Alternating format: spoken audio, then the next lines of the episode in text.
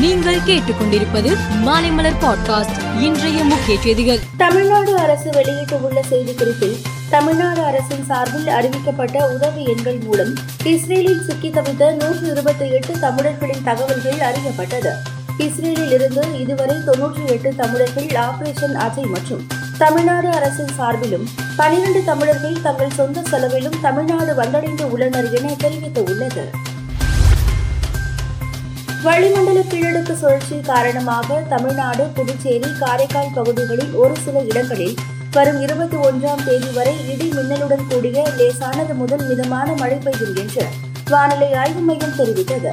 கனமழையால் கரூர் திண்டுக்கல் மாவட்டத்தில் உள்ள பள்ளி கல்லூரிகளுக்கு இன்று விடுமுறை அறிவித்து மாவட்ட ஆட்சியர்கள் உத்தரவிட்டனர். இந்தியாவின் தலைமை தேர்தல் கமிஷனராக கடந்த ஆயிரத்தி தொள்ளாயிரத்து தொன்னூற்று ஆறு முதல் இரண்டாயிரத்து ஒன்றாம் ஆண்டு வரை பதவி வகித்தவர் மனோகர் சிங் கில் எண்பத்தி ஆறு வயதான எம் எஸ் கில் டெல்லியில் வசித்து வந்தார். முதுமை காரணமாக உடல்நலக் குறைவால் அவதிப்பட்டு வந்த இவர் தெற்கு டெல்லியில் உள்ள மருத்துவமனையில் சிகிச்சைக்காக சேர்க்கப்பட்டார். அங்கு சிகிச்சை பலனின்றி நேற்று காலமானார். சட்டசபை தேர்தல் நடைபெற உள்ள தெலுங்கானாவில் ஆளுங்கட்சியான பாரதிய ராஷ்டிர சமிதி நேற்று தேர்தல் அறிக்கை வெளியிட்டது. அப்போது பேசிய முதல்வர் சந்திரசேகர ராவ் நாங்கள் மீண்டும் ஆட்சிக்கு வந்தால் தகுதியுள்ள பயனாளிகளுக்கு ரூபாய் நானூறு விலையில் சமையல் கேஸ் சிலிண்டர் வழங்கப்படும். வறுமை கோட்டுக்கு கீழ் உள்ள தொன்னூற்று மூன்று லட்சம் குடும்பங்களுக்கு தலா ரூபாய் ஐந்து லட்சம் காப்பீடு அளிக்கப்படும் என்றார்.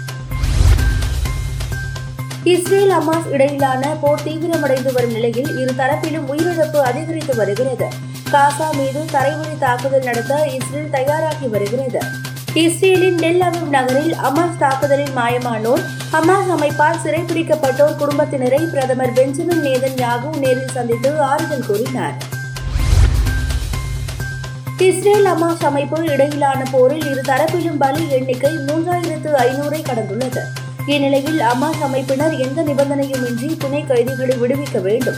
காசா மக்களுக்கு தேவையான மனிதாபிமான உதவிகள் கிடைக்க இஸ்ரேல் அனுமதிக்க வேண்டும் என ஐநா சபை பொதுச் செயலாளர் வேண்டுகோள் விடுத்துள்ளார். உலகக்கோப்பை கிரிக்கெட் தொடரில் இங்கிலாந்து ஆப்கானிஸ்தான் அணிகள் நேற்று மோதின. டாஸ் வென்ற இங்கிலாந்து பவுலிங் தேர்வு செய்தது. அதன்படி முதலில் பேட் செய்த ஆப்கானிஸ்தான் இருநூற்றி எண்பத்தி நான்கு ரன்களுக்கு ஆல் அவுட் ஆனது அடுத்து ஆடிய இங்கிலாந்து இருநூற்று பதினைந்து ரன்னுக்கு ஆல் அவுட் ஆனது. இதன் மூலம் ஆப்கானிஸ்தான் அறுபத்தி ஒன்பது ரன்கள் வித்தியாசத்தில் நடப்பு சாம்பியனான இங்கிலாந்தை தோற்கடித்தது. மேலும் செய்திகளுக்கு மாலை மலர் பாட்காஸ்டை பாருங்கள்.